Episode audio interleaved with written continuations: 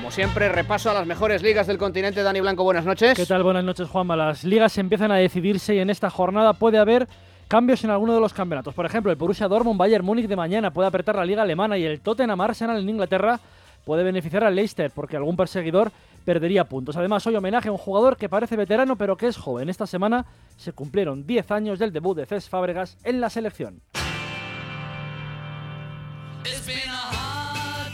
Llegamos a la jornada número 29 en la Premier. Esta semana ha habido liga el martes y el miércoles con empate del Leicester y derrotas de todos sus perseguidores, Tottenham, Arsenal y Manchester City. El equipo de Ranieri visita el estadio del Watford de Quique Sánchez Flores mañana sábado 6 y media de la tarde con la opción de agrandar diferencias porque Tottenham y Arsenal, como hemos dicho, se miden a las 2 menos cuarto en el partido más destacado de la jornada. Mañana el City a 10 puntos ya del Leicester, pero con un partido menos tiene que ganar al Aston Villa para seguir con vida el domingo turno para el United que juega en el estadio del West Bromwich Albion.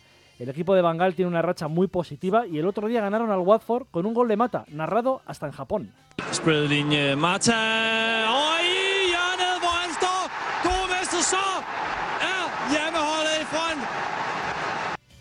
Recordar que el domingo pasado el primer título del año cayó en manos del Manchester City que venció en los penaltis al Liverpool en Wembley en la final de la Capital One Cup.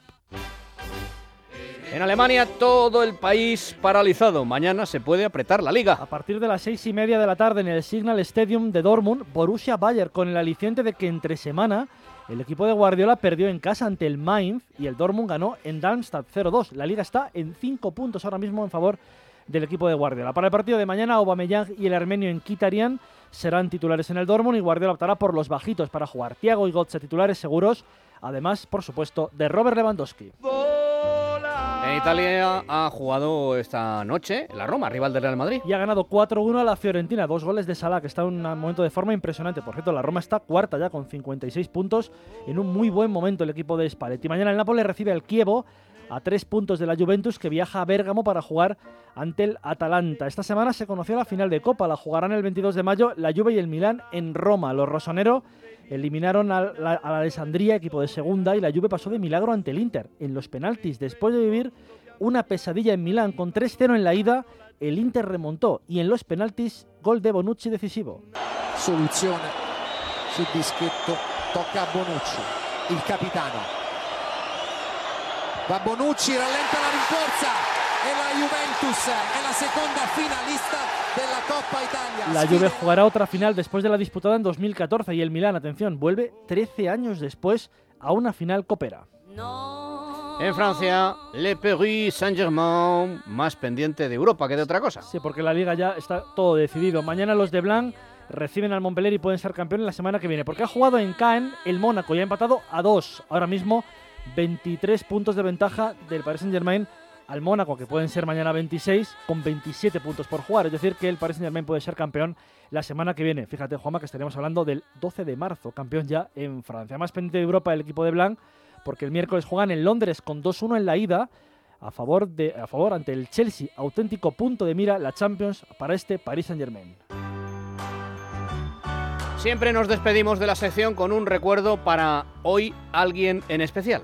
Hoy es Cesc Fábregas, que hace 10 años debutó en la selección. Fue el 1 de marzo de 2006 en Valladolid ante Costa de Marfil. Ganó España 2-1. Pocos días después de haber hecho un gran partido, se acordarán los oyentes, en el Bernabéu con el Arsenal, que ganó 0-1 en la ida de octavos de final de la Champions al Real Madrid. En verano, Cés fue al Mundial convocado por Luis Aragonés, tenía 18 años y desde ese día hasta hoy en el combinado nacional. Ha pasado desde entonces por varias fases de alegría, gol anotado a Italia en 2008. De más responsabilidad de mi vida, tener un país a tus espaldas esperando solo que tú, después de 5 segundos, marques un gol, fallar ese penalti y luego a lo mejor perder. Ah, podría haber significado en mi cabeza, pues, ah, bueno. Pero bueno, no vamos a pensar en eso.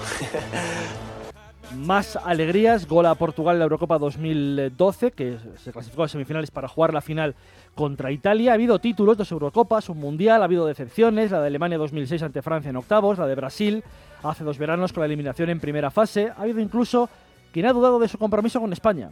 No hace falta que, que mande mensajes a la prensa ni nada, que me puede llamar por teléfono, que me lo puede decir a la cara y que no, pasa nada. Sí, jode, jode, hombre, claro que jode, pero a ver, yo ya te he dicho que estoy muy tranquilo, pero joder.